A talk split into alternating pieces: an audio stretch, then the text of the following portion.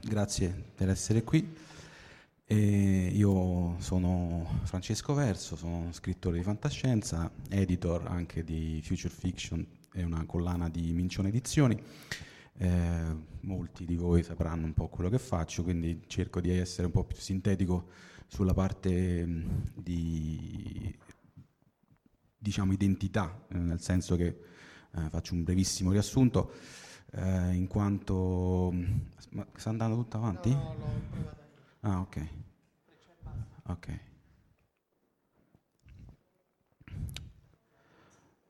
Ok, qua ci sono un po' di pubblicazioni nel corso degli ultimi anni per dire che uh, sto dedicando la mia vita ormai da dieci anni alla, alla fantascienza, sia come autore che come editor, scouter, giovane traduttore, diciamo, ogni tanto traduco anche dall'inglese. E, ehm, diciamo che la mia passione per la fantascienza ormai è decennale appunto e um, si basa proprio sull'idea che eh, l'uso dell'immaginazione sia assolutamente fondamentale e imprescindibile per comprendere il presente. Tanto che eh, volevo mostrarvi questa bellissima slide che mostro quasi sempre, insomma, per rappresentare il significato e il valore dell'immaginazione e della fantascienza nel corso della nostra storia ed evoluzione, a partire dalla eh, paura e la meraviglia eh, in tempi ovviamente gli albori della civiltà fino a poi arrivare all'illuminismo eh, dove la razionalità ha preso il posto di quella che era la fantasia e il limite della nostra conoscenza. E L'immagine è tratta da War Shelley che tra l'altro sta componendo una nuova infografica di questo valore e di questo livello. Tramite crowdfunding vi, vi invito a supportare il progetto perché è bellissimo. Ogni amante della fantascienza dovrebbe avere questo poster e io ovviamente lo comprerò tra poco. E qui è rappresentata tutta la storia della fantascienza, quindi dai suoi albori, da quella che può essere considerata ovviamente eh, o il Frankenstein di Shelley, ma a me piace anche parlare dei viaggi di Gulliver come fantascienza sociologica e antropologica, fino poi ad arrivare alle commistioni ovviamente con la novella grotica, con eh, poi la nascita della, uh, delle riviste pulp e si sviluppa, però diciamo vi lascio il piacere della, della scoperta e del, del, viaggio attraverso questa fantastica illustrazione. Uh, oddio, ho sbagliato. Um, Ok, ehm, considerato lo spettro del, del, della, della, fantascienza e del fantastico, eh, quello che ho cercato di pubblicare su Future Fiction è una fetta, eh, nel senso che mh, da, una, da, questo spettro possibile mh, mi dedico soprattutto a un certo tipo di fantascienza che sia propositiva, costruttiva, e che, che sia soprattutto altamente verosimile, cioè che intercetti quelle che sono le tendenze dei prossimi anni eh, e che sia credibile, che in, in, qualche modo riesca a convincere i lettori e chiunque altro a a, a che quel, quel, futuro potrebbe effettivamente accadere. Um, questo è dovuto al fatto che il concetto stesso di future fiction deriva da un omaggio eh, che ho voluto fare al, allo scrittore Anthony Burgess nel, nel, ehm, nella prefazione del libro uh, Arancia Meccanica e The Wanting Seed. Lui parla proprio del fatto che se dovesse descrivere i suoi romanzi non li chiamerebbe fantascienza, non li chiamerebbe quindi science fiction, ma li chiamerebbe future fiction, perché uh, l'elemento del futuro omnicomprensivo nel senso più ampio del termine, non strettamente legato a qualche disciplina esatta e scientifica, è quello che secondo lui poteva dare una visione uh, a tutto tondo di quello che potrebbe essere il futuro. E quindi eh, il secondo aspetto che, che, che, mi preme molto è quello della rappresentatività dei, dei futuri. Mm, credo fortemente che il futuro avviene ovunque, anche se noi non abbiamo percezione in quanto lasciatemi passare il termine, insomma, colonizzati ormai dalla, dalla lingua inglese. E, e, quindi faccio scouting su varie letterature. E pubblichiamo da tutto il mondo con uh, grande entusiasmo, soprattutto da parte dei traduttori, ehm, e sono loro il nostro valore imprescindibile, in quanto uh, gran parte delle storie che trovate qua, vari volumi, eh, sono tradotte dal portoghese, dallo spagnolo, dal francese, Ehm, dall'inglese ovviamente perché non discrimino al contrario, ma anche dal cinese, da, da tantissime altre lingue insomma. E, ehm, e quindi eh, nel corso di questi tre anni ormai eh, abbiamo prodotto sia 45 storie in digitale che 7-8 libri cartacei.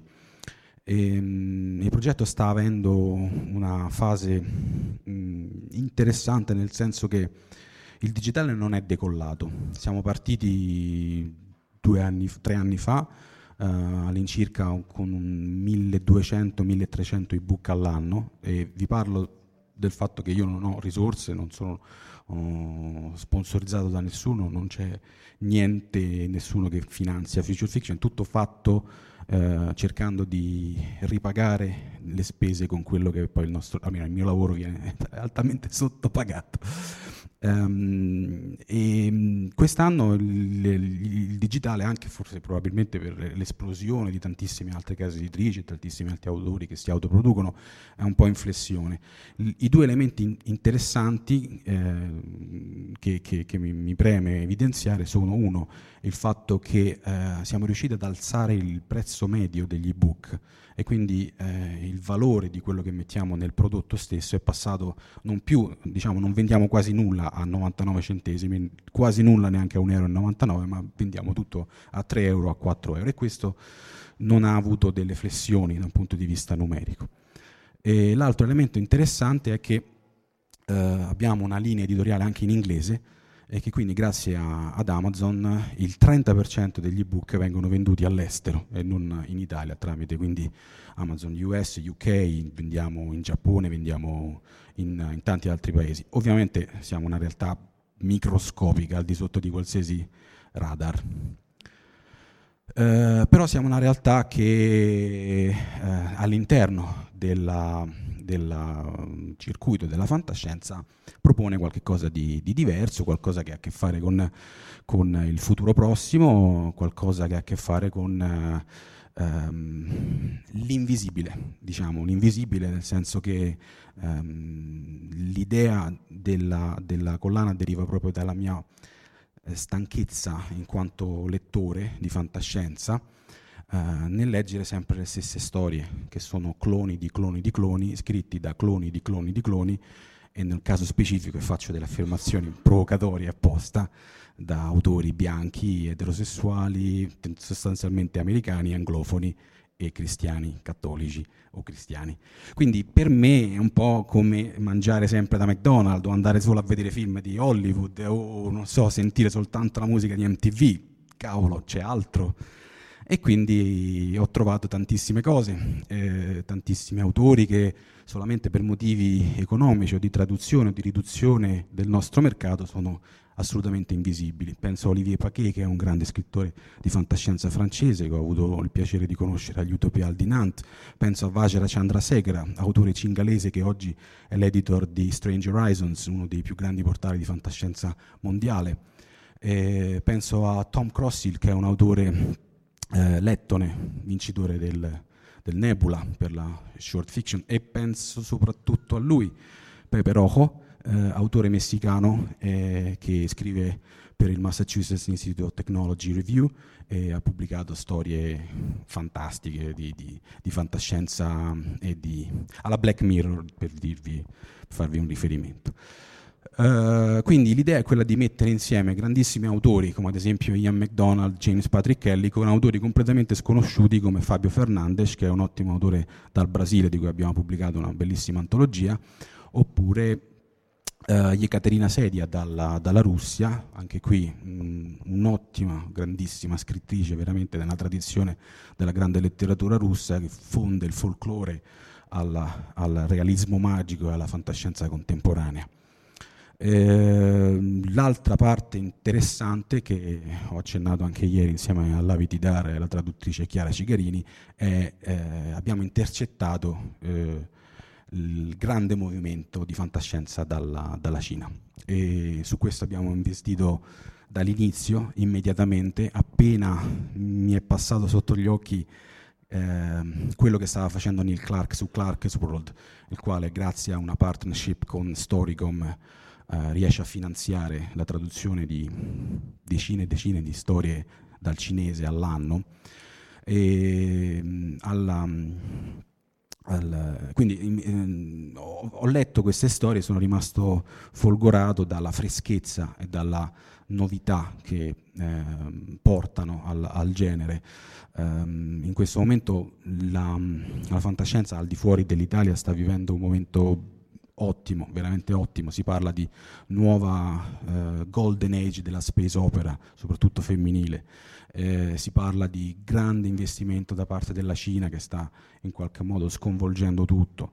Eh, capisco che da noi queste cose non arrivino, soprattutto perché e questo un po' me ne dispiace, diciamo, in genere non frequentiamo molto gli ambiti internazionali. All'ultima Eurocon di Barcellona eravamo insomma, un, un gruppetto di persone e abbiamo notato insomma, che c'erano quasi mille persone da tutta, da tutta, Europa, da tutto il mondo, è stata un, un'ottima convention anche grazie al supporto di Watson che è un autore inglese che vive in Spagna e che ha dato una mano a diciamo, raggruppare, a, a promuovere la, l'evento. La, la, I cinesi verranno alla WorldCon di Helsinki, sono una quarantina e verranno vari autori, verrà eh, Xia Jia, eh, verrà Chen Chufan, ehm, verrà Ken Liu, che è un autore sino-americano grazie al quale oggi possiamo leggere in traduzione inglese tantissime eh, opere di fantascienza, non ultimo il vincitore del, del Nebula di no, Yugo, di, eh, no, il Nebula mi pare, eh, due anni fa, eh, Jishin Liu, eh, The Three Body Problem. E quindi ho cercato ovviamente di convincere il mio editore, dobbiamo fare qualcosa con questi autori perché da un po' di anni, l'ultima antologia di, di Urania mi pare che è del 2011, eh, Shikong, ehm, non viene pubblicato niente di fantascienza cinese. E, ehm, vediamo quanto tempo ha. Vabbè, e, e, quindi abbiamo raccolto un po' di storie che avevamo pubblicato in digitale e l'editore ha avuto l'idea fantastica, secondo me. Io non, non, all'inizio ero un po' scettico, non, non, credevo molto nella possibilità di pubblicare un testo in Italia in cinese, però lei ha detto no, facciamolo anche in lingua originale. E allora da lì, insomma, abbiamo cercato di immaginare a chi potrebbe interessare un testo in, in cinese, visto il fatto che insomma, le comunità cinesi sono piuttosto diffuse ormai ovunque. E allora abbiamo contattato i vari istituti Confucio in Italia, sono tanti, sono almeno sei, e, e loro sono stati molto benevoli e, e, e, generosi nei nostri confronti perché hanno raccolto anche loro hanno, e sanno anche che nel, in Cina in questo momento la uh, fantascienza, pur essendo un, un, un, genere marginale, come ha detto ieri eh, Chiara, ma è l'unica forma di narrativa che effettivamente sta innovando ed è l'unica forma di narrativa che innova in quanto utilizzando la, la, diciamo, la metafora del futuro riesce ad aggirare la censura ed non è strettamente schiacciata sulla rappresentatività, sulla, sulla rappresentazione del, del, presente. E quindi è interessante e ci sono eh, aperture eh, dicevo ieri che appunto nonostante appunto, sia, ci siano queste aperture c'è anche il discorso della, della, censura preventiva, stiamo pubblicando questo testo in cinese e volendo comunicarlo ai media cinesi ci hanno subito detto sì vabbè però diteci di che cosa parlate che cosa, se ci sono temi delicati, se ci sono questioni eh, contrarie a quelle che è la politica cinese, insomma se ci sono... Eh, motivi per cui non dovremmo eh, dare questa notizia. Mm, speriamo che vada bene, insomma. E, ehm, quindi ecco, avremo, presenteremo il volume a, a, al Salone di Torino, grazie anche a um, Alessandra Lavagnino, che è la responsabile del Confucio di Milano. E tutti questi istituti Confuci supportano con preacquisti il progetto e quindi riusciamo a pagare le traduzioni e eh, anche dalla Cina arriveranno dei, dei, finanziamenti, loro stanno investendo molto, ovviamente non tanto quanto investono nella lingua inglese, potete immaginare che il rapporto tra un portale come Clark's World e, e noi è so, mille mila a uno, ecco. però diciamo perlomeno partecipiamo, perlomeno ci hanno dato ascolto per un motivo, perché l'Italia... Eh, è, è, valutata molto meglio di quanto noi pensiamo all'estero. E quindi il professor Bouyen, che è uno dei più grandi entusiasti e dei più grandi appassionati di fantascienza, ha scritto la prefazione al testo, eh, ri, ri, riallacciandosi ovviamente ai fasti dei, dei rapporti tra Italia e Cina, Marco Polo, ha citato il tortino cinese, ha citato tante cose come il Rinascimento e le tante traduzioni che sono state fatte in Cina di Italo, Italo Calvino, insomma, da, dall'italiano al cinese. Quindi sto creando un rapporto diretto con, con la Cina, spero di poter fare anche Nebula 2 ehm, e, via via ogni anno cercare di proporre almeno direi 5 o 6 sarebbe la forma, eh, sarebbe la grandezza ideale, insomma anche per, per, quanto riguarda le traduzioni. Spesso in questa, in questa particolare eh, edizione avremo tre storie che sono però mh, passate prima dall'inglese e, e poi verso il cinese eh, e poi verso l'italiano e, e, una storia che è stata tradotta direttamente dal cinese, questo ovviamente per motivi di costo, però la, una professoressa, professoressa Varriano dell'Istituto Confucio di, di Napoli ci ha proprio chiesto di venire a fare un workshop sulla traduzione anche alla luce del doppio passaggio. Noi pensavamo, eh, eravamo un po' insomma, mh, mm, eh, così eh, spaventati dal fatto che potesse non essere apprezzato questo passaggio verso l'inglese, invece lei ha detto no, perché una cultura così lontana, complessa e difficile da rendere come quella cinese, se c'è un intermediario uh, all'altezza, in grado di, di um, fare appunto da, da, da ponte culturale come Ken Liu, può anche addirittura essere un vantaggio per la traduzione finale in italiano. E noi eravamo sorpresi da questo perché non ce l'aspettavamo, insomma pensavamo che, oddio, adesso ci, ci, ci massacreranno perché non abbiamo tradotto direttamente dalla lingua originale. Quindi ecco, è, è, è anche qui complessa, non è, non è univoca l'approccio. Um, ok, quindi questo è un po' quello che... Ah, oddio, sono andato avanti. Ah, ecco.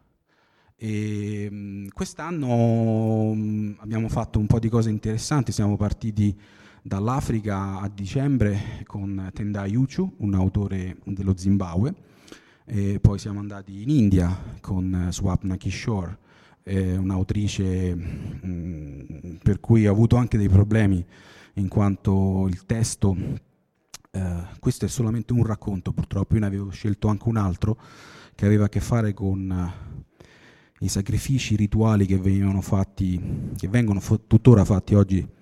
Ehm, non so se sapete insomma, che quando un uomo in India muore, la donna deve, deve uh, spesso insomma, viene bruciata viva. E lei interpretava, eh, diciamo, utilizzava questo tema molto forte e cercava di creare un, un, un viaggio temporale per cui questo, questo rituale veniva in qualche modo cancellato mi ha scritto dicendo devo ritirare l'opera perché ho un po' di problemi a parlare di questo e quindi purtroppo devo, mi dispiace tantissimo, avevamo già tradotto il testo e per non creare ovviamente problemi all'autrice abbiamo deciso ovviamente di ritirarlo. E poi eh, abbiamo pubblicato Olivier Paquet. Di nuovo perché è un autore che, che, che, che mi piace molto, è un autore francese, i cugini se la passano molto meglio di noi, in Francia gli Utopia di Nantes, se vi, se vi, capita di andarci, vi consiglio, è un'esperienza veramente bellissima, una delle migliori convention di fantascienza nazionale, nazionale quindi non, non è l'Eurocon, non è la Worldcon, insomma, ma è veramente fatta bene, poi Nantes è molto, belli, molto carina. E, e, poi proprio di questo mese è Gord Sellard. Ecco, Gord Sellard è proprio incarna al meglio quello che è il prototipo dell'autore future fiction. È nato in, in Malawi, è vissuto in Canada, adesso vive da più di 15 anni in, in Corea. E, e quindi ha, abbiamo raccolto più di 130 pagine di racconti, mm, quattro racconti molto belli che spaziano dal longevismo, quindi dal uh, diritto all'allungamento della vita tramite tecniche di eh, Ehm, manipolazione del, del, dei geni, e, mm, fino a diciamo, il terrorismo vegano molto carino, ci sono questi terroristi che attaccano i McDonald's, e, e, carinissimo. No, no, no, non le faceva, lui lo spinge, diciamo. infatti non... è molto divertente. E, um, ok, questo è quanto? No, sbaglio sempre. Nei prossimi mesi, nei prossimi mesi pubblicheremo, uh, il mese prossimo pubblicheremo Ken Liu, pubblicheremo, anzi no, prima pubblicheremo uh, Natalia Teodoridou, una scrittrice greca di Salonicco, e, um, bravissima, vive a Londra e tratta di anche qui fantascienza sempre da un punto di vista femminile ma con uh, uh, grande attenzione alla, ai personaggi. Um, dopo pubblicheremo una nuova antologia di, di Ken Liu in digitale Ken Liu è veramente un personaggio incredibile non so veramente dove trovi il tempo di scrivere e tradurre tutto quello che fa, è pazzesco. E, ehm, e poi faremo un autore canadese, Jean-Louis Trudel, sui cambiamenti climatici. Ecco, questo è un tema che mi preme molto eh, evidenziare perché a fine anno, insieme a Roberto Paura, che vedrete domani, de, presidente dell'Italian Institute for the Future, faremo un'antologia eh, sui cambiamenti climatici eh, di cui io curerò la parte di narrativa e Roberto curerà la parte di saggistica. L'anno scorso abbiamo fatto un primo esperimento, un primo tentativo di questo tipo, non sui cambiamenti climatici, ma un'antologia che si chiama Segnali dal futuro, dove ci sono quattro racconti, uno mio, uno di Clelia Farris, uno di Giovanni De Matteo e un altro proprio di Ken Liu. E Roberto ha accoppiato ad ogni racconto un saggio di un, di un esperto di, del, del, tema in questione. Eh, nel caso specifico l'anno scorso si trattava di energie rinnovabili, videogiochi, ehm, trasporti, il racconto di Francesco Grasso. E, ehm, adesso non mi sovviene l'ultimo, uh, no, il viaggio nello spazio era Ken Liu. E quest'anno anche qui stiamo cercando invece di ritagliare proprio un'antologia um, sui cambiamenti climatici ci sembra doveroso anche eh, perché nel, nel, resto del mondo, o almeno negli Stati Uniti, diciamo, eh, si stanno producendo delle... Cioè, c'è proprio un genere che si chiama climate fiction o cli-fi. Ehm, abbiamo già in, pubblicato qualche cosa in questa direzione, nel senso che la natura dell'acqua dell'autrice eh, rumeno-canadese Nina Munteanu e Il cervo di On Creek di Sarah Castle sono già stati pubblicati in digitale e in cartaceo e hanno a che fare con temi come la risorsa eh, appunto eh, dell'acqua e i cambiamenti climatici nel Grand Canyon um, per quanto riguarda Sarah Castle. E questo perché cer- l'idea che la fantascienza eh, possa anticipare, ma senza non prevedere, ma in qualche modo costruire degli scenari che siano una, una specie di, di, di um, esperimento, una specie di, di, visione di quello che potrebbe accadere, accoppiandolo con dei saggi, ci sembra il modo migliore per cercare di unire e di avere un approccio interdisciplinare al problema. E nel corso appunto del, di quest'anno saremo beh, Fiuggi ovviamente, poi al Salone di Torino e a giugno presenteremo alla Eurocon di Dortmund un, un, um, un libro di, della, um, una ricercatrice dell'Istituto di Robotica di Barcellona che si chiama eh, Carme Torras, che abbiamo conosciuto proprio all'Eurocon, e lei eh, scrive sia saggistica che ehm, narrativa e, mh, grazie a un ragazzo che abbiamo conosciuto all'Eurocon che ha tradotto dal catalano all'italiano eh, e poi dall'italiano all'inglese f- eh, faremo un'edizione in doppia lingua sempre nella formula del, dei quattro prodotti in uno cioè eh, saggio e racconto e narrativa italiano e inglese, che è un po' una mini collana che stiamo portando avanti già è al terzo, al terzo volume.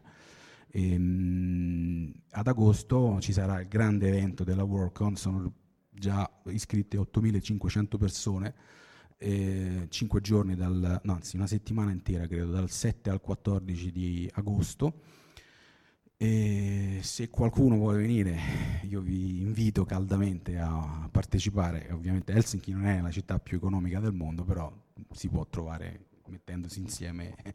Eh? no, no, infatti. Esatto. E, ehm, mh, sarà un'ottima occasione perché dopo il 2015, dove la Walcon è venuta a Londra, eh, non so quando torneranno in Europa. Il prossimo anno dovrebbe essere negli Stati Uniti forse nel 2019 c'è un bid aperto per Dublino, ehm, secondo me è un'occasione eccezionale per vedere veramente eh, quello che succede fuori dall'Italia e vedere che cosa sta accadendo nel resto del mondo. Che, eh, vi, vi, posso assicurare che la fantascienza è, è, è viva. Ecco questo non volevo.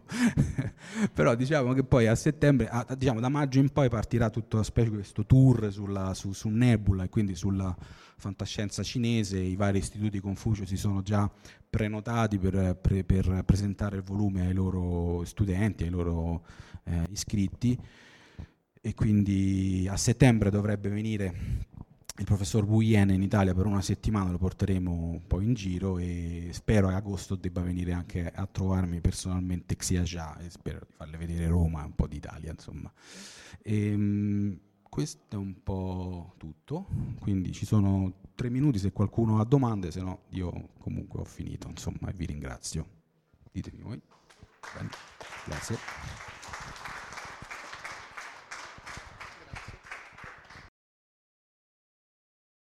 Eh, da, un, da, qualche anno c'è un pensiero da vecchio appassionato di fantascienza che mi, mi torna sempre in testa.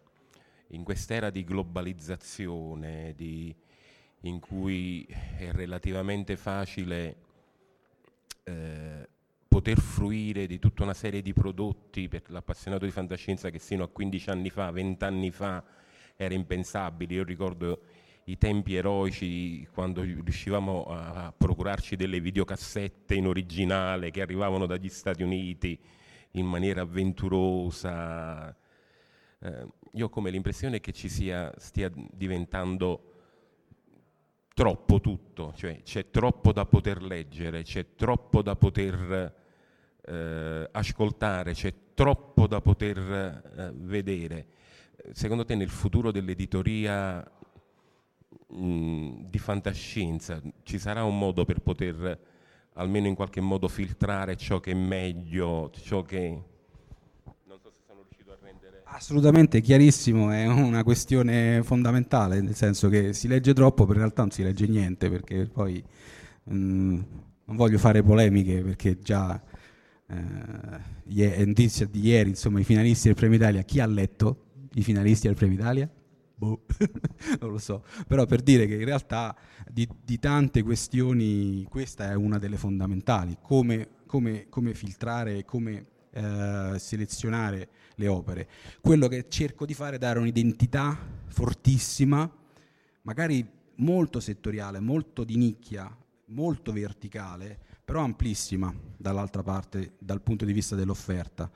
E quindi questo secondo me è l'unico modo in cui gli editori potranno sopravvivere e potranno eh, essere un intermediario culturale credibile nei confronti degli altri che si, si troveranno tirati da autori autoprodotti che non si sa se sono buoni o non buoni, quindi non c'è un modo per appurare questo. E l'unico modo, secondo me, per cui un editore può sopravvivere è quello di fare l'editore, tornare a essere l'intermediario culturale che ha una voce seria, una voce credibile e che ti offre un prodotto specifico. È inutile che io faccia la qualunque come tutti potrebbero fare la qualunque. È meglio puntare su una propria riconoscibilità, una propria identità specifica che da una parte ha un rischio maggiore perché eh, se io faccio jazz, eh, no? eh, gli amanti solo del jazz mi seguiranno, dall'altra però ho la, ho, la, ho la capacità di attrarre quel tipo di persona e di essere riconosciuto come un, un, un, un, diciamo, referente incredibile da questo punto di vista. Io credo questo, cioè gli editori una volta facevano l'editore, non si differenziavano, si, cioè si differenziavano molto l'uno dall'altro. Poi eh, è stata l'esplosione del, dell'industria editoriale per cui tutti vanno adesso alla ricerca di, di, di, di qualche cosa, no? si, si, sovrappongono molto. Se uno guarda le linee editoriali di, non so, collane come Stile Libero o qualcuno che fa Fazzi o quello che tutti fanno tutto in qualche modo, no? Il principio della coda lunga, per cui pubblicare sempre più titoli in tiratura sempre più bassa, secondo me avuto, può avere un senso, ma non per come io intendo la, l'editoria. Per me è molto meglio fare meno a fare meglio, cioè curando i titoli uno a uno e cercando di, di parlarne e di promuovere. Questa è l'idea. Vi rubo soltanto un millisecondo per dire che una delle novità di quest'anno è l'abbonamento a Future Fiction. È un modo per eh, sostenere i traduttori e chi lavora dietro la redazione. Eh, con 20 euro potete avere tutte, diciamo 12 uscite, a volte sono anche 13, in digitale, eh, avere lo sconto sul libro cartaceo del 10%, se avete un Kindle vi spediamo noi ogni mese il, eh, l'ebook direttamente sul vostro apparecchio, altrimenti dovete scaricarlo, se avete un Kobo o altri, diciamo tutto quello che è diverso dal Kindle, andare sul sito e scaricarlo con un codice univoco. Eh, se volete sostenerci siamo, vi saremo grati.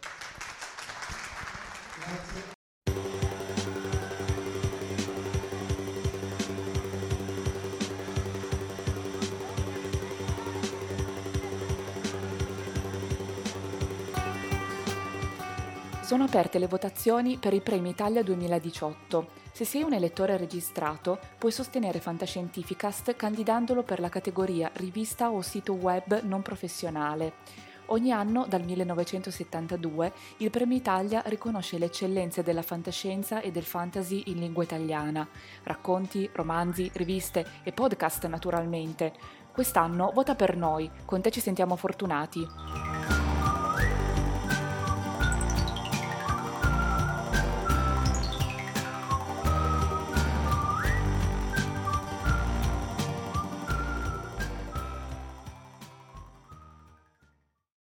Presento Gianpietro Casasanta che eh, appunto adesso vi racconterà la sua esperienza di, eh, in un altro pianeta, eh, lo definirei, un pianeta che a differenza dei pianeti di Trappist-1 di cui ci ha parlato Marco Casolino, è invece molto più vicino a noi, ma allo stesso tempo ha dei problemi di raggiungibilità e di eh, vivibilità che lo rendono una, un, l'ambiente più ostile che c'è sul pianeta Terra per l'essere umano. In realtà non è un ambiente in cui l'essere umano può vivere. Io sono un paio d'anni che mi imbatto casualmente per, eh, nell'Antartide perché ehm, ho avuto un incontro con una collega eh, che poi, poi spiegherà com, diciamo, qual è il rapporto che si chiama Chiara Montanari, che ho presentato a Milano e ho, ho, ho avuto l'occasione di cogliere come ci sia un grosso parallelo tra la passione per la fantascienza, la, il racconto della, de, de, de, della vita ex, extramondo e il racconto della vita sull'Antartide. Antartide come un mondo ostile in cui ogni passo va misurato, eh, il racconto di tutti i reduci, li chiamo reduci dall'Antartide che ho sentito, è quello di, eh, di una lotta per la vita continua. Eh, però appunto adesso non vanno io io perché io non ci sono stato, mi piacerebbe tanto, li tantissimo, ma credo che nella vita non, non, sarà, non avrò mai questa occasione, per cui lascio la parola a Gian Pietro che comincerà a raccontarvi e poi eh, cominci- vedremo, insomma, discuteremo insieme di questa esperienza. Grazie. E soprattutto grazie per l'invito, è la mia prima volta lì, devo dire sono molto emozionato essendo un appassionato di fantascienza da sempre. Nel 2015 ho passato un anno a Marte Bianco, rimanendo completamente isolato dal resto del mondo con una piccola crew di altre, di altre, eravamo in tutto 13, quindi di altre 12 persone. Ho passato più di un anno, 12 mesi e 3 settimane in Antartide, 9 mesi durante il lungo inverno, quindi durante la notte antartica, in cui siamo rimasti completamente fisicamente isolati. Nessuno va, nessuno viene, per nove mesi, inclusi i 105 giorni, giorni di notte. Questa è una delle più classiche carte dell'Antartide, di solito si fa così, si mette la coda a sinistra e si definiscono le direzioni nord, sud, est e ovest, perché in realtà è sempre tutto sud per cui abbiamo bisogno insomma, di definire delle, delle, delle, una posizione geometrica convenzionale. L'Italia è presente in Antartide, poi vi dirò un po' meglio come, eh, con due diverse basi. Mario Zucchelli Station sulla costa antartica dalla metà degli anni 80 e dalla, dalla metà degli anni 2000 con Concordia, 1200 km dalla costa, più di 3000 metri sul livello del mare, che a causa delle temperature corrispondono a 4.000, eh, come stare sul Monte Bianco. Temperature che durante l'inverno possono scendere al di sotto degli 80 gradi centigradi. Concordia è anche l'unica base internazionale di tutta l'Antartide.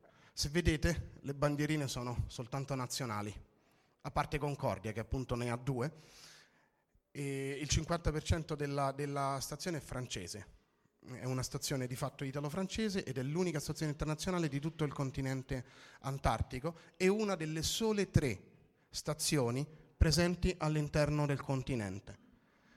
Le stazioni sono in tutto più di 60, quasi tutte sulla costa, tranne appunto Concordia, Vostok, russa, e qua Sao Paulo, che è costruita esattamente in corrispondenza del Polo Sud. Quindi qualora voleste calpestare il Polo Sud non potreste, c'è una base. Su. Come vi dicevo, siamo in realtà presenti in Antartide dalla, dalla prima metà degli anni Ottanta, quando è stata costruita la base Mario Zucchelli, ma il PNRA, il Piano Nazionale di Ricerca in Antartide, in realtà è nato nel 1985, cioè l'anno, l'anno prima dell'inizio della, della, costruzione. Tutta questa avventura nell'esplorazione scientifica eh, dell'Antartide comincia in realtà nel 1957, cioè in occasione dell'anno geofisico internazionale che ha dato una potentissima spinta alla nostra, alla nostra disciplina, persino in Italia, una, una stranezza peculiare, ha dato una forte spinta alla nostra disciplina. Nel 1959 è stato creato il, tra- il Trattato internazionale eh, antartico, poi rafforzato d- dal Protocollo ambientale di Madrid nel 1991. Cominciamo con Zucchelli, a Baia Terranova, sul mare di Rossa, all'epoca si chiamava Baia Terramota, eh, Terranova appunto, prima della morte di Zucchelli. E eh, tra il 99 e il 2005 ci si è messo un po' L'Italia costruisce base Concordia a Donzy, sul plateau, assieme all'Istitut Polar Français Émile Victor. E, ehm, per quanto riguarda la sola controparte eh, italiana, la, l'amministrazione ha tre teste, c'è la CSNA che detta le linee programmatiche e valuta i progetti scientifici sottomessi, il CNR che si occupa della programmazione e del coordinamento scientifico e l'Enea che invece si occupa della mh, programmazione logistica, quindi delle attività logistiche necessarie a stare in un ambiente mh, così challenging soltanto sopravvivere in Antartide di per sé è una sfida. Le altre attività, le altre attività sono un surplus in qualche modo. E ancora un po' un'ultima slide di noiosa, diciamo, sull'organizzazione italiana in Antartide. Qua vedete un po' la struttura, questo triangolo equilatero di 1200 km circa di lato. C'ha Zucchelli, la base italiana, su un vertice, Donzy, Concordia e qua giù DDU di Manderville. E questo spiega perché Concordia è proprio in questa posizione, insomma, è equidistante dalle due basi e può essere rifornita eh, rapidamente. Una foto di Zucchelli, una foto di Concordia e lassù avete la nave, la nave italica che se non erro è andata in pensione quest'anno o ci va il prossimo. Arriviamo sul plateau. Concordia si trova a Domsi, che è situato nel plateau Mm, orientale dell'Antartide, a 3233 metri sul livello del mare e a 1200 km circa dalla costa. Nonostante sia composta quasi interamente d'acqua, sono più, di 3, più di 3 km di ghiaccio, nonostante sia composta quasi interamente eh, mm, di, di acqua, è in realtà il deserto più secco al mondo. L'acqua è tutta solida le precipitazioni liquide sono completamente assenti, quando piove vi piove in testa ghiaccio, si chiama diamond dust.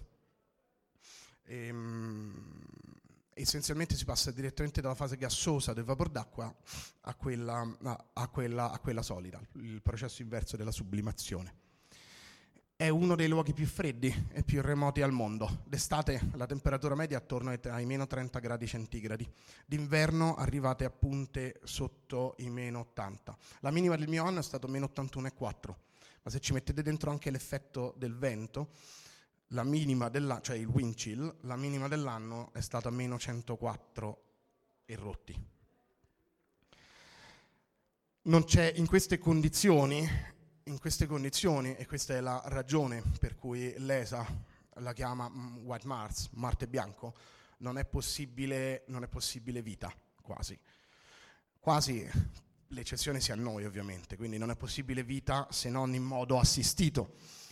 E questo include le piante e i batteri. C'è uno specifico esperimento dell'ESA che conduce a sua volta un programma invernale che ha come oggetto noi, in effetti, l'equipaggio, Ehm, c'è uno specifico esperimento d- dedicato invece ai batteri, ehm, cioè alla, alla, ricerca di batteri estremofili durante, durante l'inverno, l'inverno, antartico.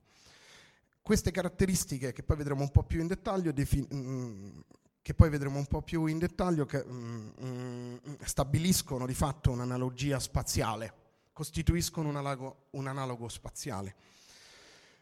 E, ce ne sono pochi sulla Terra di posti del genere, cioè di posti in cui viene studiato costantemente l'isolamento. Mm, questo è quello più um, considerato più, più, realistico, soprattutto per le condizioni di isolamento profondo. Vi faccio un termine di paragone. L'ISS, una stazione spaziale internazionale, può essere evacuata in 24 ore quando dico che siamo rimasti nove mesi in isolamento, dico isolamento vero, noi possiamo essere evacuati in nove mesi. Tutte le emergenze, i problemi che possono nascere, che possono nascere anche di ordine medico devono essere gestiti in loco. Dunque, climatologia, diciamo, un po' de- sì, climatologia, insomma, meteorologia che climatologia, un po' del, del, del luogo. L'estate va dal 9 novembre all'8 febbraio, più o meno sono date indicative. L'inverno dall'8 febbraio al 9 novembre, 90 giorni di luce 24 ore su 24, dopodiché avete alternanza giorno-notte con delle, una giornata di 24 ore che assomiglia vagamente a quello, a quello che abbiamo nel resto, nel resto del mondo. Infine 105 giorni consecutivi di buio e di isolamento. L'ultimo tramonto lo vedete in genere attorno al 3 maggio. Per la prima alba dovete aspettare attorno al 9 agosto, per noi è stato l'11, in effetti. La temperatura media, come vi dicevo prima di estate, è di meno, sopra i meno 30, meno 36, quella media invernale è di meno 64. La base è costituita da due cilindri sollevati dal suolo con dei pistoni idraulici per, per, impedire lo sprofondamento col tempo all'interno del ghiaccio, che è esattamente quello che è successo alla base russa di Vostok, per cui in qualche modo abbiamo imparato dai russi e studiato un sistema diverso per, per la costruzione della base. Uno è dedicato alle attività calme, ci sono i dormitori, gli uffici, la ready room, l'ospedale, l'altro al, alle attività più hardcore in qualche modo, cioè tutte quelle legate alla, alla sopravvivenza fisica, che vanno dal, dalla mensa, quindi dal semplice mangiare, fino a, mm, alla nostra, la vedete qua, fino alla nostra power station. E è stata costruita tra il 99 e il 2005 e Mm, negli anni successivi, a tutto, quindi tutto oggi, durante l'estate viene utilizzata anche questa zona qua, che è quello che chiamiamo campo estivo, utilizzato appunto d'estate, un insieme di container riscaldati e quando il, numero di persone in base arriva attorno alle 80 unità siamo costretti ad utilizzare anche delle tende opportunamente riscaldate ovviamente. D'estate è ancora, è ancora possibile, durante l'inverno la base si svuota e quindi sono occupate soltanto, soltanto le, le, le due torri. Se vi girate dall'altro lato, di fronte a voi la base, il campo estivo e le cose, se vi girate dall'altro lato, cioè dal lato sbagliato, vedete questo. Un deserto piatto, niente all'orizzonte, quindi piatto fino al vostro orizzonte, cielo in larga parte terzo, quel genere di sole lì. In questo anello è prodotto dal diamond dust, appunto dalle, dalle particelle di ghiaccio, e ogni tanto riuscite a vedere tre soli. Qua si vedono soltanto accennati a destra e a sinistra, si chiamano sundogs. I più fortunati, io no, purtroppo riescono a vederne un terzo, un terzo sopra. Immaginate un paesaggio marziano, da rivista botinata, togliete il rosso, mettete il bianco e avete più o meno un'immagine molto simile a questa. Perché finire in un posto del genere? È principalmente per fare scienza. Eh, L'Antartide è un porto frasco della scienza. Dopo il Trattato Antartico eh, ne è impedito lo sfruttamento in tutti i campi tranne quelli scientifici. L'Antartide ha risorse minerarie, ha risorse eh, proprie, ma non possono essere sfruttate finché tiene in qualche modo il trattato antartico. Questo non ha impedito a diversi stati di fare rivendicazioni territoriali. L'Australia ne rivendica una porzione stellare, letteralmente stellare, insomma, ma anche la Francia rivendica il pezzetto di Dumont d'Urville, eccetera. Finché regge, l'Antartide è però un porto franco, dedicato in tutto alla scienza. A Concordia facciamo, copriamo essenzialmente cinque livelli, glaciologia e paleoclima, adesso vi dico perché, fisica del, dell'atmosfera, meteorologia e clima, astro, astronomia, astrofisica, sismologia e geomagnetismo, anche se in realtà sono degli osservatori in una stazione di fondo, forse la stazione più di fondo che riusciate ad immaginare, e poi infine biologia, i batteri di cui vi raccontavo prima, e medicina eh, spaziale, in questo caso, eccolo qua. Sono io la cavia esattamente. Cominciamo dalla, dal perché la base esiste, quindi dalla, dalla glaciologia. Dom-Sea è la sede della più lunga carota di ghiaccio al mondo, tutti i 3200 metri. E siccome le precipitazioni, anche quelle nevoso a causa dell'altissima temperatura, sono molto basse, è anche la carota che è riuscita ad andare più indietro nel tempo. Sono arrivati ad 800.000 anni nella ricostruzione della storia climatica del pianeta negli ultimi 800.000 anni. E, ehm, è partito quest'anno un nuovo progetto per arrivare a un milione. Si arriverà ad 800.000 dritti filati, dopodiché si scaveranno con attenzione gli ultimi 200.000 per arrivare ad un milione di anni nel, nel passato. Qua vedete in alto a sinistra un pezzo della carota, ovviamente non si estrae tutta per intero, sono 3 km di ghiaccio.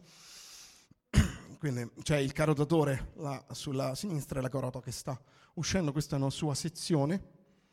Attraverso l'analisi delle particelle d'aria intrappolate è possibile ricostruire l'andamento della composizione chimica dell'atmosfera nel passato, cioè negli ultimi 800.000 anni.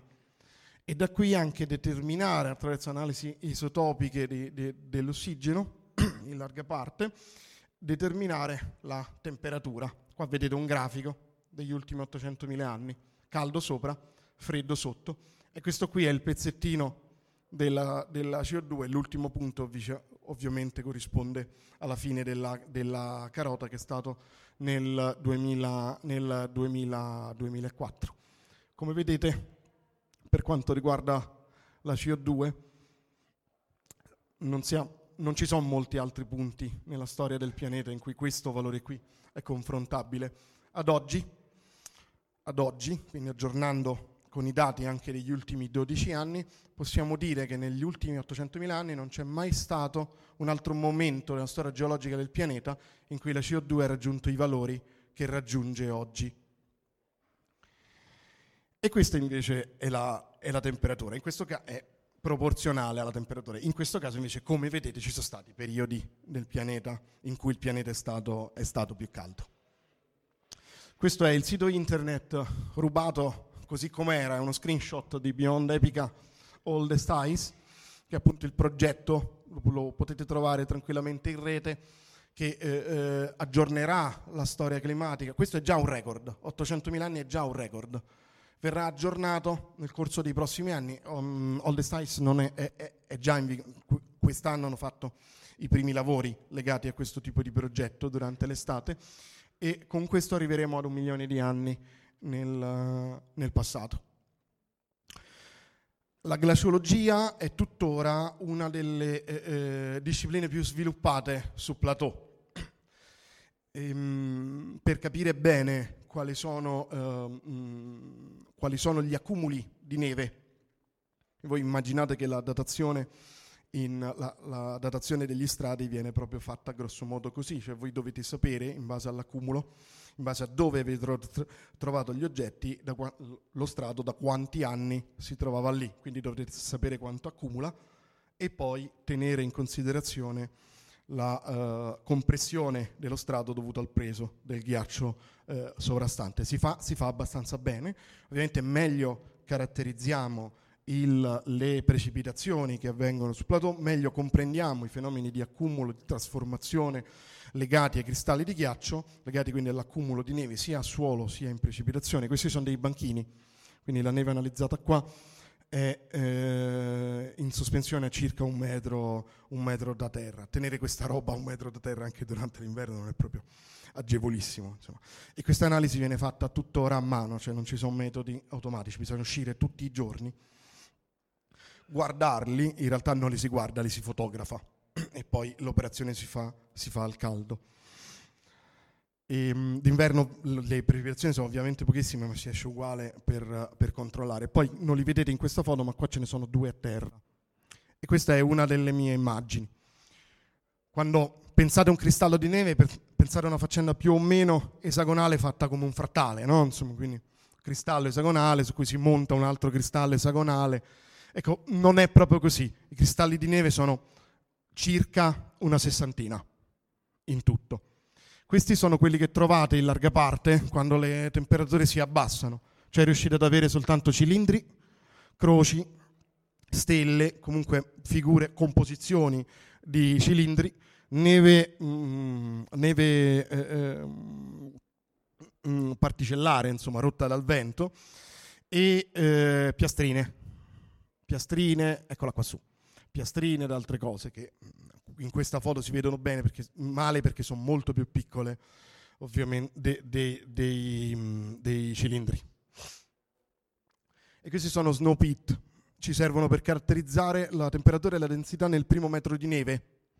Questo è uno snow pit invernale fatto a circa meno 70 sotto zero, in queste condizioni facciamo soltanto il primo metro e poi profili di temperatura e densità della neve ogni 10 centimetri, carotando proprio, cioè prendendo piccoli campioni di neve e poi pesandoli eh, in laboratorio. Questo è uno snow pit estivo che aveva anche delle misure di chimica, quindi è stato scavato tutto a mano, insomma, ma in questo caso siamo arrivati a 4 metri di buca in sei, in sei persone e, e, ci sono voluti più o meno, più o meno due giorni. E questa foto è fatta da Lorenzo Moggio che ha fatto il TED con me nell'ottobre scorso ed era il poveretto che era lì seduto sulla buca e doveva scrivere quello che, quello che rilevavo io.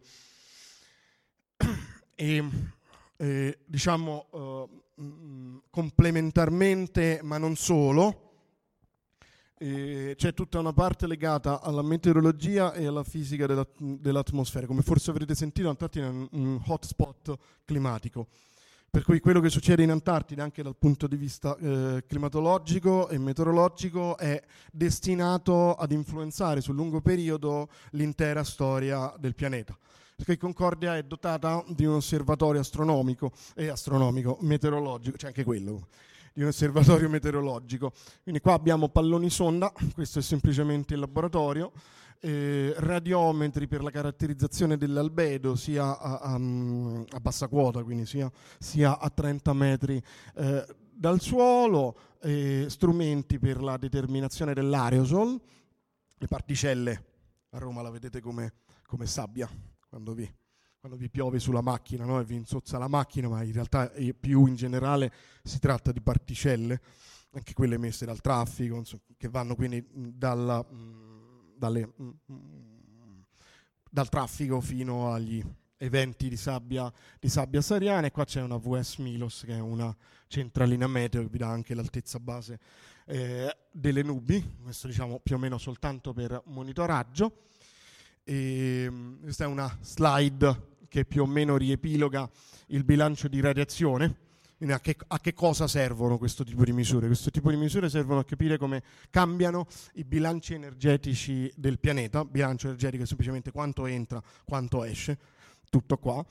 Qual è il contributo dei gas serra, delle nuvole, e eh, del, particolare atmosferico, che, mh, mm, del particolare atmosferico, cioè dell'aerosol, che sul sistema agisce proprio come, come una, fis- una mh, mm, eh, forzante. E inoltre serve come punto di griglia per i dati satellitari e modellistici, in maniera da poter controllare la bontà sia di quanto rileviamo da satellite, sia di quanto, mh, mm, sia di quanto eh, prevediamo utilizzando, utilizzando i modelli. Queste sono alcune delle feature di Concordia. Eh, qua vedete uno degli shelter, che sono le strutture in cui svolgiamo le indagini quando siamo, svolgiamo le analisi, quando poi siamo effettivamente all'aperto. E questo è un LiDAR. Vi è più famoso un altro acronimo, radar, Radio Detection and Ranging. Questo è uguale, soltanto che l'acronimo è Light Detection and Ranging. E in, uh, in questo caso gli oggetti che andiamo a vedere eh, sono appunto molecole e particolato atmosferico, aerosol. Questo in particolare è molto potente e serve per ehm, caratterizzare la composizione del Polar Stratospheric Clouds, le nubi connesse, connesse con il, ormai il monitoraggio, perché la, il fenomeno è abbastanza compreso, con l'ormai monitoraggio del, dell'ozono mh, stratosferico. Il, il famoso buco dell'ozono, eccetera, eccetera. Questo giù è ancora simile, l'acronimo è SODAR, Sound Detection and Ranging. In questo caso la faccenda è un po' più complicata perché gli oggetti non li vedete, l'oggetto contro cui vanno a sbattere, in questo caso le onde sonore, sono differenze in temperatura nella scala della decina dei centimetri. Questa è la definizione di turbolenza atmosferica di fatto. Quindi con uno strumento del genere potete avere lo sketch dell'intera turbolenza dei bassi strati. Con che è connessa questa roba? In realtà in questo caso si usa l'Antartide come enorme laboratorio all'aperto, perché questa roba è connessa con l'inquinamento nelle città. L'altezza di questo strato indica l'altezza alla quale si possono diffondere gli inquinanti. E più è alto lo strato, più gli inquinanti sono diluiti e voi state bene, più è basso, più gli inquinanti sono concentrati con ovvie conseguenze per la salute della gente. E, mh, saper misurare diverse tecniche che danno risultati diversi. Quindi saper misurare, caratterizzare l'evoluzione e prevedere l'altezza di questo strato importante non solo per ragioni squisitamente scientifiche legate alla mh, comprensione dei processi atmosferici, loro, del loro impatto col clima, ma anche alla vostra vita quotidiana di tutti i giorni. L'American Tower, una torre monitor- di, mo- di monitoraggio di circa 40 metri, interamente strumentata. Astrofisiche poi, esopianeti e Big Bang in larga parte, siamo in una delle eh, eh, non rare in realtà operazioni di, di, pulizia del telescopio dedicato agli esopianeti. Sismologia e geomagnetismo, è una foto stile Stargate nella, nella Sismo Cave. Il mm, personaggio ritratto nella foto del medico uh, dell'ESA, Beth Healy. E biologia e medicina spaziale. Ancora mm, mm, io con Beth stiamo facendo i campionamenti di batteri di cui di cui vi raccontavo prima. E larga parte questa, di questa attività viene eh, svolta in quella che noi chiamiamo anche solo familiarmente la Stazione Spaziale Antartide. La foto che vedete sullo sfondo è una delle foto di tramonto. Cioè, questo è uno dei nostri tramonti. La, la foto non è ritoccata, è quello, visto, è quello che ha visto la macchina così com'è.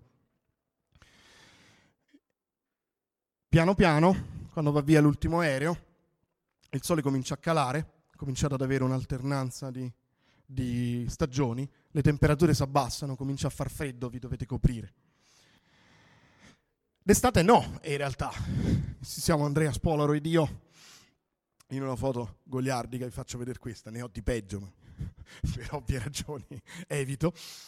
Eh, siamo poco sotto, poco sotto i meno 30, non c'è vento, il sole ci batte addosso, possiamo stare così, possiamo stare anche a maniche corte in realtà, volendo. D'inverno la faccenda è un po' diversa. Questa è la foto del mese di dicembre del calendario ESA che abbiamo fatto noi giù. Qua c'è ancora Beth Healy, è una delle poche foto con nome, che questa si chiama Antarctic Fever ovviamente. Questo è il LIDAR, qua vedete chiaramente la via lattea e la base sullo sfondo durante i periodi diciamo autunno-primavera, ma soprattutto durante i 105 giorni di notte, le condizioni raggiungono livelli veramente proibitivi, sia dal punto di vista ambientale, cioè l'ambiente diventa veramente estremo, veramente challenging, sia dal punto di vista psicologico e sociale, perché rimaniamo soltanto in 13 e dobbiamo sopravvivere completamente isolati, fisicamente isolati, le comunicazioni funzionano bene incluso, incluso internet, limitato ma sufficiente. Nove mesi di isolamento fisico totale dal resto del mondo, nessuno va, nessuno viene, voi siete lì da soli. E lo sapete, c'è qualcosa che ve lo ricorda in testa. E dovete sopravvivere con sole altre 12 persone, vi piacciono o no, non li scegliete, ve li trovate giù, vi incontrate anche prima una sola volta per qualche giorno all'ESA, poi non li vedete più finché non non approdate là. C'è un processo, c'è un processo di selezione, mh, di, di que- cioè si assembla una squadra in maniera tale che si possa, che in qualche modo a tavolino si possa armonizzare queste persone. Ecco no, c'è ecco. un processo di, di, selezione anche fisica, con screening molto molto profondi e, e anche chiaramente sia psicologica che psichiatrica, ma la Crio di Concordia non viene selezionata come team per cui eh, eh, in un posto in cui andare d'accordo diventa un'esigenza vitale, ognuno ha il suo ruolo, ognuno ha il suo mestiere, metà di questo personale è tecnico, è dedicato alla sopravvivenza dell'intera, dell'intera crew. Sì, poche, ma ci sono. Noi ne avevamo tre, in realtà. La, la, platea in realtà è quasi completamente monogenea, ci sono stati inverni con soltanto uomini e le dinamiche in quel caso sono completamente diverse, pare. Due, un medico di ricerca, Beth Healy e Antonietta Roveran, che invece era il medico della base un, chi- un chirurgo d'emergenza. Eh sì, sì, questo è più o meno lo scopo. C'è anche, mm, scusa, c'è anche, la curiosità, mi hanno raccontato, del fatto che ci siano guardie mediche che possono anche essere ingegneri, la, la somma della sfiga è se vieni curato, medicato, tamponato per emergenza da, una, da, da un ingegnere o da, una, e da, uno scienziato X, perché in quel momento è lui tutti, delegato. Tutti noi, no, in esatto. realtà tutti noi abbiamo un corso di primissimo soccorso. Esatto per cui siamo un, un po' addestrati anche a soccorrerci a vicenda. E eh, part, durante l'inverno parte del personale era eh, in realtà anche personale di sala, eh, avete l'infermiere di, di Concordia qua davanti. Io ero l'assistente di mh, Antonietta in caso di necessità, non l'ho mai fatto, per fortuna, soprattutto del paziente, e mor- nonostante tutto questo la mortalità a Concordia è zero quindi al momento mi sento di poter dire che è il posto più sicuro al mondo in cui, in cui andare. Tutti, anche quindi dal punto di vista psicologico e sociale, ehm, Domsi Concordia rappresenta un analogo spaziale. Riepilogo rapidamente le varie varie, mh, i, vari, i vari punti, dopodiché immagino che cominciate ad essere affamati, sto arrivando pericolosamente all'ora del pranzo. L'ambiente ostile ne abbiamo già parlato, questa è una foto con aurora bore- con australe, il fenomeno è il medesimo, ma insomma, essendo all'emisfero sud la chiamiamo aurora, aurora astrale. E questo è lo screenshot del nostro minimo annuo preso dalla nostra centrale metro, come vedete meno 81,4 di temperatura, se calcolate quella eh, percepite, wind chill, cioè se mettete dentro anche il vento, arrivate a meno 93, però come vi ricordavo in realtà il minimo storico, eh, il minimo nel mio anno almeno di wind chill è stato meno 104 e rotti. Ed ero fuori a meno 104 e rotti. Man. Ho fatto casino col pad. Grazie. Una slide. Ok. Nove mesi di isolamento fisico significa avere risorse militari molto molto limitate e questa è una foto delle nostre risorse, cioè i container di stoccaggio del, del, anche, anche del cibo. Averli fuori significa che voi usate i freezer per scaldare gli alimenti, perché li portate a temperature superiori a quelle a cui di solito vengono conservati. Insomma. E cos'è questa? Qua giù. Magari, no, no, scherzo, magari perché non avremmo bisogno di portare carburante con mezzi che vi farò vedere. Questa qua giù sembra un mare, è l'ombra della Terra. Il sole è talmente basso che la Terra riesce a proiettare un'ombra sulla sua stessa atmosfera. E questo è come arrivano le risorse, insomma, con 2-3 traverse che partono di solito dalla stazione francese di Dumont-Durville cariche di vettovaglie, ma soprattutto cariche di carburante. Il cibo lo porti sempre, il carburante è assolutamente fondamentale. Eh, durante il mio anno in Antartide abbiamo avuto solo un blackout abbastanza più lungo di, di, di 10 minuti, è durato circa 30-40 minuti e in quel momento la temperatura in base, ehm, noi siamo così in base, la temperatura in base è tra i 21 e i 23 gradi dopo 15-20 minuti ho cominciato a sentire freddo la temperatura della base si era già abbassata e questo era solo il tempo necessario per fare lo switch tra il generatore che si era rotto e uno dei due generatori di scorta. Isolamento i nove mesi, questa è una foto dell'ultimo aereo in partenza. Alterazione del ciclo giorno-notte, questa faccenda vi rende parecchio nervosi, eh, non c'è luce, gli ultimi dieci giorni di buio sono stati un po' complicati anche proprio dal punto di vista dei rapporti, anche tra le persone che andavano più d'accordo in base, perché non si riesce a dormire, capita di, di, di, di, non si riesce a dormire in modo ragionevole, capita di dormire 12 ore, di non dormire affatto, oppure di dormire un'ora e però svegliarsi come se ne aveste dormite 9, salvo poi ovviamente crollare a metà della giornata. La deprivazione sensoriale, bianco, piatto, sterminato, senza vita. Voi siete confinati in un chilometro dalla base, più in là non c'è niente. Nessun suono tranne quelli che producete voi e il suono di sottofondo dei generatori della base. Nessun evento meteorologico in larga parte, non nevica quasi neppure.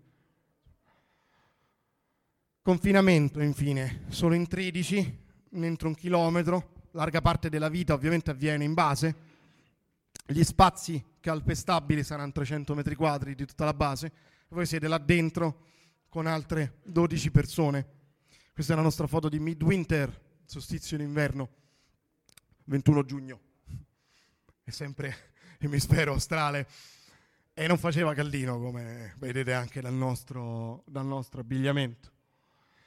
E allora potreste chiedervi come si resista a una roba del genere, però in fondo vi faccio notare che non è molto diverso da quello che passate voi tutti i giorni, perché in fondo nemmeno, uffi- nemmeno negli uffici n- normali le, il personale è reclutato come crew, come squadra, no? Insomma, ognuno viene assunto singolarmente per le proprie capacità. Anche in ufficio siete confinati, non è che andate a fare spesa, uscite, andate a fare jogging, insomma, siete là otto ore c'è la pausa pranzo. La nostra pausa pranzo era l'uscita, c'era ovviamente anche il pranzo, tutti insieme, una regola fissa.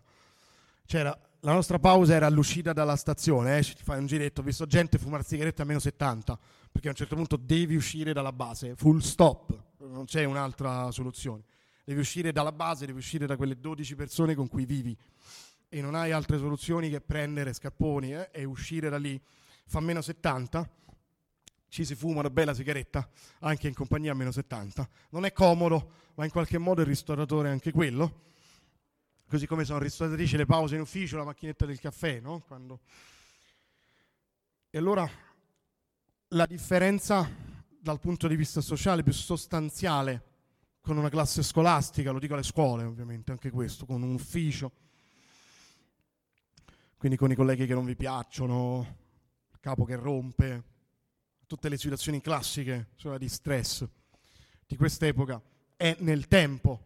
Voi all'ufficio tornate a casa ogni sera, da scuola si torna a casa generalmente dopo pranzo. Ecco, da Concordia tornate a casa dopo nove mesi.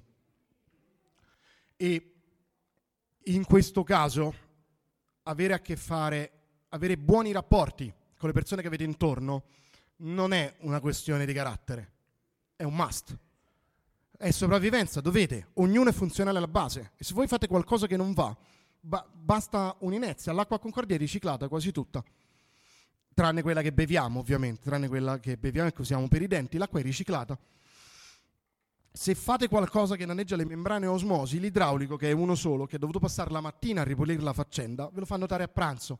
C'ha ragione, ovviamente, ma ve lo fa notare a pranzo. Per cui voi siete lì e l'idraulico è, è, è voi siete qui e l'idraulico è lì. E non è che gli potete dire che non è successo niente. Perché quello è arrivato tardi a pranzo perché ha dovuto ripulire tutto. E così vale per ogni singola cosa, da questa fino a blackout causato per sbaglio dall'elettricista su uno degli shelter che mi fa saltare l'intero shelter medio, devo riavviare 281 strumenti. Non sono 281, per fortuna. Cucina un cuoco. Avevamo noi un cuoco siciliano, Luca Ficara. Sì. Anche? Pros- prosperità? Ah, lunga vita e prosperità. Beh, non, era, non, è molto prospera la situazione, ma insomma tendenzialmente. No, è vivo, è vivo ancora, per fortuna. Ehm, mm, quindi eh, la gestione del conflitto diventa assolutamente essenziale. In questa, nelle situazioni di confinamento forte, di isolamento profondo, capisci davvero che i problemi vanno affrontati guardando i problemi e ignorando quasi completamente le persone che li stanno discutendo, che addirittura ne sono causa. I problemi vanno affrontati direttamente risolti per quelli che sono. Chi ha fatto cosa non importa più, chi ha fatto cosa non è importante, è importante che le macchine di riciclaggio dell'acqua non si rompano, non il fatto che Tizio o Caio per sbaglio ha fatto qualcosa. Più in generale, la sopravvivenza in un posto del genere, una buona sopravvivenza in un posto del genere, è connessa con un'idea semplicissima, cioè con la piena consapevolezza che negli ambienti veramente estremi, la stazione spaziale, Marte, Concordia, ogni singolo pezzo, ognuno di noi, ognuno di voi non vale veramente nulla se non in rapporto, in sinergia con tutti gli altri. O sapete lavorare in squadra o sapete lavorare in sinergia con tutti gli altri e soprattutto con le persone che non vi piacciono oppure semplicemente non, sovra- non, non sopravvivete o se lo fate non sopravvivete bene. Se lo chiudo con questa, che è un'altra foto di White Mars che include sole e visto che era al Dickon mi sono permesso una citazione di fantascienza che è Every day I go outside and look at the vast horizons just because I can, che è una citazione di, di The Martian, come immagino voi tutti saprete meglio di me. È una citazione, io ho visto questo film tornando dall'Australia. E, um, avevamo provato a vederlo a Concordia in streaming perché ce l'avevano regalato un gruppo di ricercatori statunitensi dell'ESA, ma non eravamo riusciti ovviamente a vederlo in streaming ed è il primo film che ho visto, il primo film che ho visto appena, appena rientrato. E questa frase mi ha colpito molto, perché nonostante tutto, nonostante le condizioni fisiche difficili, psicologiche difficili, l'Antartide, siccome c'è il mal di deserto, c'è il mal d'Antartide, cioè l'Antartide è una roba strana che finisce per entrarti nell'animo e finisce per mancarti il giorno stesso in cui metti piede fuori dal, dal continente. È un po' come Marte per The Martian, davvero, insomma, per cui molti di noi ogni tanto andavano fuori e guardavano il nulla per decine di minuti finché il freddo non era troppo, non c'era nessun motivo tranne il fatto che potevamo appunto farlo. Grazie per la pazienza.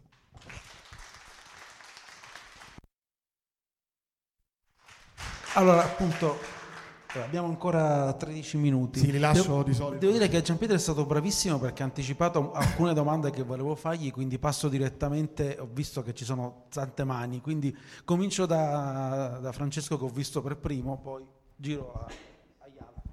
Io ho due domande, magari anche un po' banali e triviali. Allora, una è qual è il percorso per arrivare diciamo, dall'Italia eh, in Antartide, proprio le tappe, come, come ci arrivi? Okay.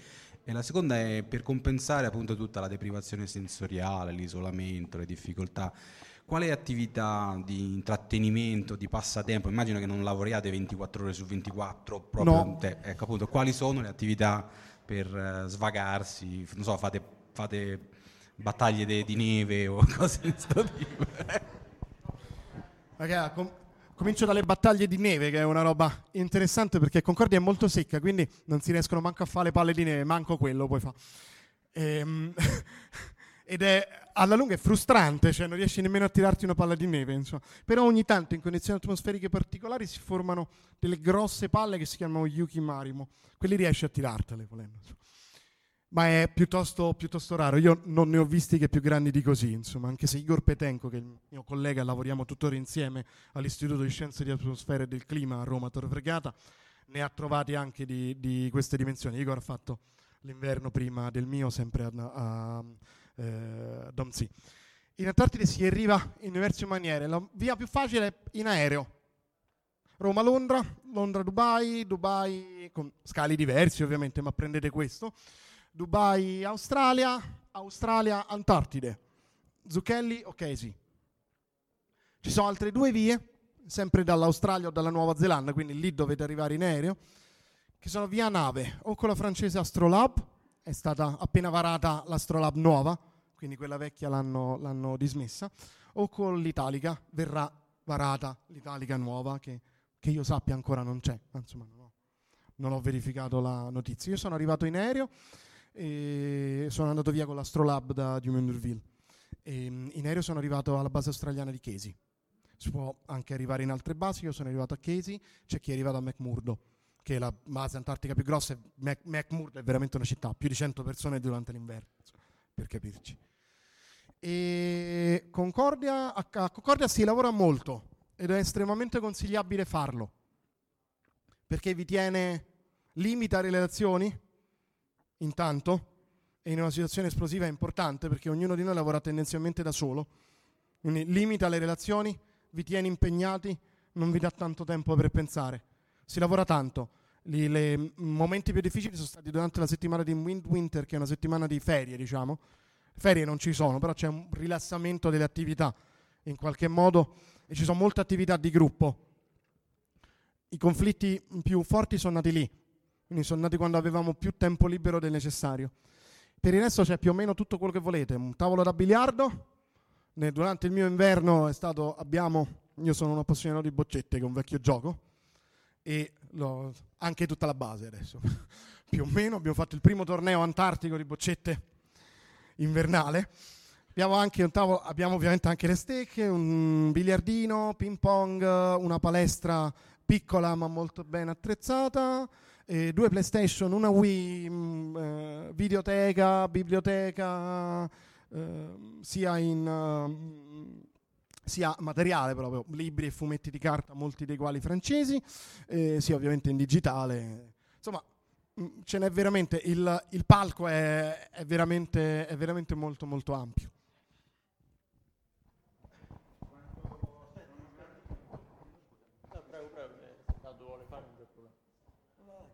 Ehm, una me l'ha rubata Francesco che erano le attività sociali, però volevo capire se in realtà anche quelle sono obbligatorie, cioè c'è un'ora dedicata proprio a quella cosa lì per dire, cioè, e un'altra eh, che, qual è l'odore della base, ossia io immagino che chiaramente non sia fattibile aprire le, le finestre per areare, immagino un sistema di areazione, ma immagino anche che debba essere il più possibile in qualche modo pulita, eh, filtrata, quindi che odore c'è?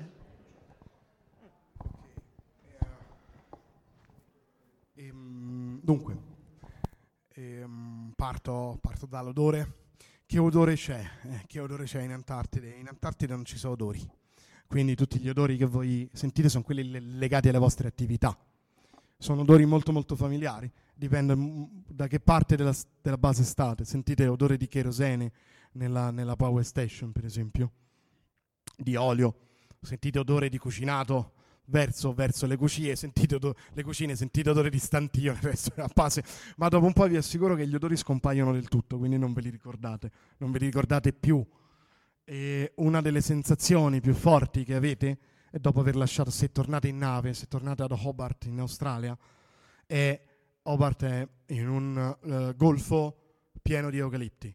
Ed è l'odore di eucalipto che dal mare vi investe forte probabilmente non lo sentite, non lo, sen- non lo, sentireste così forte se non fosse stati in Antartide, ma vi assicuro che è proprio overwhelming, è, è proprio mm, strabiliante. Qual era l'altra, scusami? Ah, no, no. Eh, dipende molto dalla, dalla, crew, ma in Antartide non ci sono orari, tranne quelli che vi date voi. E noi abbiamo stabilito uh, come obbligo assoluto per tutti pranzo e cena insieme. Quindi la crew si do- doveva pranzare e cenare insieme, assolutamente. E, ehm, mh, per quanto riguarda gli odori, la base è anche molto molto pulita. Facciamo turni di pulizie e la, la, mm, insomma, tutti i bagni vengono lavati una volta al giorno, insomma, per cui si cerca di mantenere il più alto standard di igiene possibile, nonostante l'assenza totale in realtà di agenti patogeni, tranne quelli che ti porti appresso, no? che, che vivono in equilibrio con te.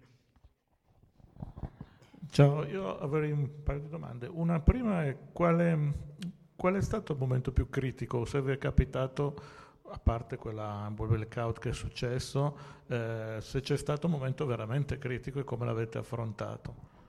Eh, fortunatamente no, nel senso non abbiamo avuto momenti veramente critici, siamo riusciti a diluire le tensioni nel tempo quindi ad affrontare le cose piano piano. Dal punto di vista tecnico il, lo staff di Concordia, almeno nel mio anno, ma mi pare anche negli altri anni, era eccezionale, quindi insomma siamo, siamo riusciti a cavarcela. Giovane, giovane ma molto bravo, Uh, quindi siamo, siamo, riusciti a cavarcela bene, non abbiamo avuto vere e proprie criticità, tranne appunto il blackout che vi raccontavo prima. Io ero sveglio in quel momento, sono sceso giù ad avvisare il capo tecnico e che era già sveglio e già in Power Station. Cioè, stava, mm, era all'ingresso della Power Station. Quindi stava, stava, già andando e io avevo fatto due piani di scale, insomma, per dirvi il livello di risposta. Um, la mia domanda, quanto sono grandi le cabine e di che colore sono le pareti, se sono verniciate di colori diversi? Le pareti sono verdi, sono quasi tutte verdi e il soffitto è crema diciamo, e le cabine sono, ve lo do in, in metri, non l'ho mai misurato, sai, non mi è mai, mai venuto in mente, da qui, da qui a là. più o meno, con una finestra in fondo, sono doppie ma d'inverno vengono usate singole, a sinistra avete il letto, il secondo letto sopra si può girare per avere più spazio, a destra avete scrivania, armadi, subito all'ingresso avete due armadi messi di qua e di là e una sedia. È stretto ma confortevole a lunga. La base italo-francese, c'è una lingua ufficiale? Sì, l'inglese.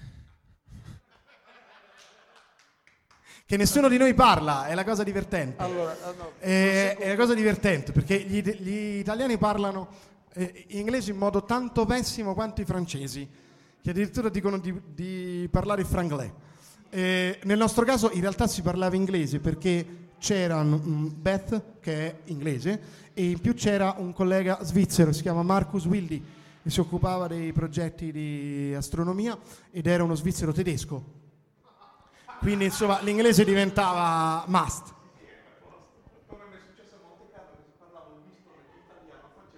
Esatto.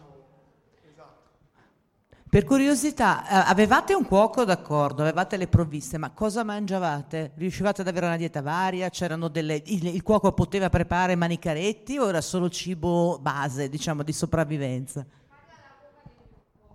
Ottimo. Fortunatamente, yes we can. Ehm, do, dopo un po' frutta e verdura fresca scompaiono dalla vostra dieta, ovviamente. Quindi tutto quello che è legato ai freschi ve lo scordate e la mozzarella non è proprio la migliore del mondo. Detto questo, in realtà potete avere una dieta varissima che, eh, che, che, include anche roba abbastanza esotica, tipo la carne di canguro. Quindi, insomma, la dieta è molto, molto varia. Il cuoco si occupa di preparare il menù eh, settimanale e, insomma, di solito sono molto bravi, per cui si, sta, si mangia bene a Concordia. Ma io penso che, eh, almeno credo che il corpo reagisca a degli stimoli esterni, voi sia a livello muscolare sia a livello neurologico. Ci, può, ci puoi scommettere. Perfetto.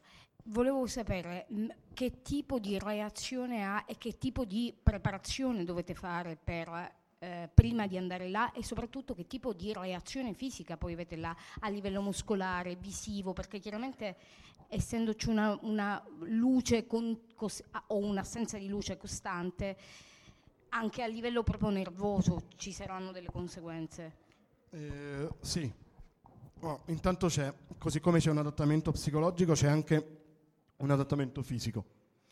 Eh, intanto mh, prima di andare eh, chi va a Concordia fa una settimana di confortevole campeggio sul Monte Bianco, vicino al rifugio Torino in tenda questo perché ehm, vogliono vedere se soffrite di mal d'altezza e se in qualche modo tollerate il freddo e tollerate condizioni veramente disagevoli. Le temperature non sono bassissime, insomma, però mm, non, non, fa nemmeno caldo. Questo, questo ve lo posso assicurare. E soprattutto la mancanza di ossigeno si sente. La prima cosa che vi colpisce arrivate a Concordia è le narici che sono le narici che gelano. Avete freddo, veramente freddo. E vi chiedete come farete a fare... Io facevo il graciologo, quindi uscivo anche a, appunto a meno 70, insomma, no? come, come, si fa? Eh, il fisico un po' si adatta, e la mia seconda estate, che ho passato là, eh, ero molto meno vestito della prima estate, uscivo anche in jeans ogni tanto, se dovevo stare fuori poco, insomma. Per cui anche il fisico si adatta. Dal punto di vista uh, psicologico gli sconvolgimenti sono parecchi, il cortisolo va alle stelle, il cortisolo, l'ormone stress, sembra che vada alle stelle. Insomma, non abbiamo un monitoraggio complessivo in realtà, ma alcune cose vengono monitorate e studiate molto bene. Eh, ci sono esperimenti che riguardano le interazioni sociali. Eh, siamo, abbiamo, un, un, abbiamo, un, active watch durante l'inverno, un orologio che monitora, non so se c'era quando um, Chiara la, lavorava per il PNRA, perché adesso è con i belgi che, che io sappia. Eh, io e Chiara non abbiamo mai fatto in tempo ad incontrarci in realtà, ci siamo parlati sempre via telematica, però non abbiamo mai fatto in tempo ad incontrarci. E, um, abbiamo degli active watch che monitorano la nostra posizione di massimo all'interno della base e quella delle altre persone contemporaneamente, specie di grande fratello della base. È tutto su base volontaria, eh, chiaramente. Abbiamo analisi ormonali, come ho detto, abbiamo analisi di riflessi, analisi sulla nostra capacità di comunicare, proprio anche la semplice articolazione delle parole. Insomma, cambiamenti sono tanti e non tutti noti. In larga parte stiamo ancora cercando di de- determinarli, ma in generale sono racchiudibili in quello che si chiama sindrome winter- del winter over, cioè tutti i classici cambiamenti provocati dall'isolamento estremo. Eh, Faccio l'ultima domanda. Purtroppo ho perso un pezzo per motivi che sono dovuto uscire un attimo. E avevi accennato ai tempi di evacuazione della base. Eh, non so se ne avevi già approfondito durante la presentazione. Ok, Eh, volevo capire qual è la procedura e le eventualità che la creano, questa necessità di evacuazione. Eh, sì, no, ho accennato ai tempi di evacuazione se- che, che in realtà per dire che la base non è evacuabile, Eh, mentre la Stazione Spaziale Internazionale lo è, e voi salite sulle due Soyuz e 24 ore dopo siete a terra. Concordia non è evacuabile, voi, voi siete là, full stop. Qualsiasi cosa succede a voi, alla base, al resto del mondo. Nessuno va, nessuno viene. Quest'anno, l'anno scorso, durante l'inverno scorso, l'inverno è appena cominciato a Concordia, in Antartide. Durante l'inverno scorso eh, gli americani sono riusciti a effettuare un eh, salvataggio a South Pole in un periodo piuttosto inoltrato, anche grazie a delle condizioni favorevoli. È stata la prima volta che qualcuno veniva evacuato. A Concordia fa più freddo, non sarebbe stato possibile. E semplicemente non evacui, stai là, gestisci le tue emergenze sperando che non succeda mai nulla di grave, sperando, lavorando perché non succeda mai nulla di grave e eh, si diventa molto saggi in Antartide, si diventa molto cauti in Antartide. Quando sai che nessuno ti può venire a pigliare, si diventa molto molto eh, cauti e di solito insomma però il medico fortunatamente non ha un grande affare. Bene, è finito il tempo e ringraziamo tutti, ringraziamo Grazie Gian. Pietro. Grazie a voi per l'invito. Avete ascoltato Fantascientificast, podcast di fantascienza e cronache dalla galassia. Una produzione Recast Media Factory. Da un'idea originale di Paolo Bianchi e Omer Serafini, con il contributo cibernetico del Cylon Prof Massimo De Santo. Potete seguirci ed interagire con noi sul nostro sito recast.media, su Facebook alla pagina Fantascientificast, su Twitter sul profilo Chiocciola Fantascicast, sul nostro canale Telegram t.me barra Fantascientificast, sulla nostra community Telegram t.me barra FSC Community. Se siete particolarmente timidi potete utilizzare la vecchia, cara e affidabile posta elettronica, scrivendoci all'indirizzo fantascientificast-media. Tutte le puntate sono disponibili sul nostro sito, su Apple iTunes e su Spreaker all'indirizzo podcast.recast.media. Se volete potete lasciarci una valutazione a 5 stelle su Apple iTunes ed offrirci una birra romulana o un gotto esplosivo pangalattico sostenendoci tramite una donazione PayPal o Patreon utilizzando gli appositi pulsanti sul nostro sito. Fantascientificast è una produzione amatoriale, non si intende infrangere alcun copyright, i cui diritti appartengono ai rispettivi detentori. Autorizzazione SIAE 5612 e 5359.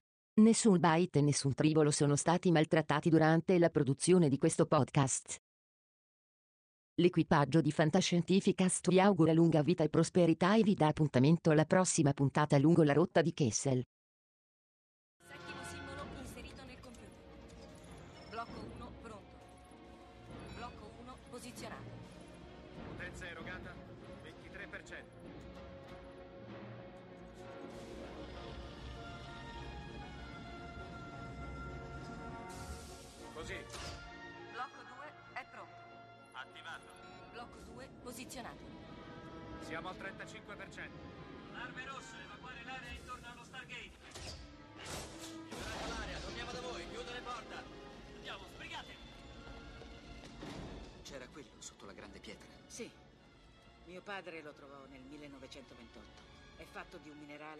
Si trova sulla Terra.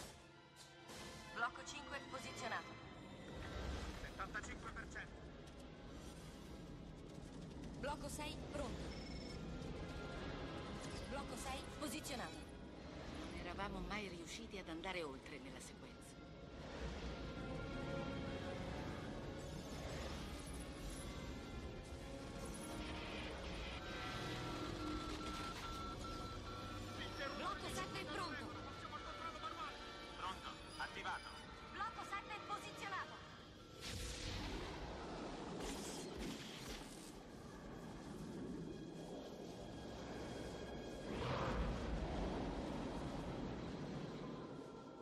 cuchillate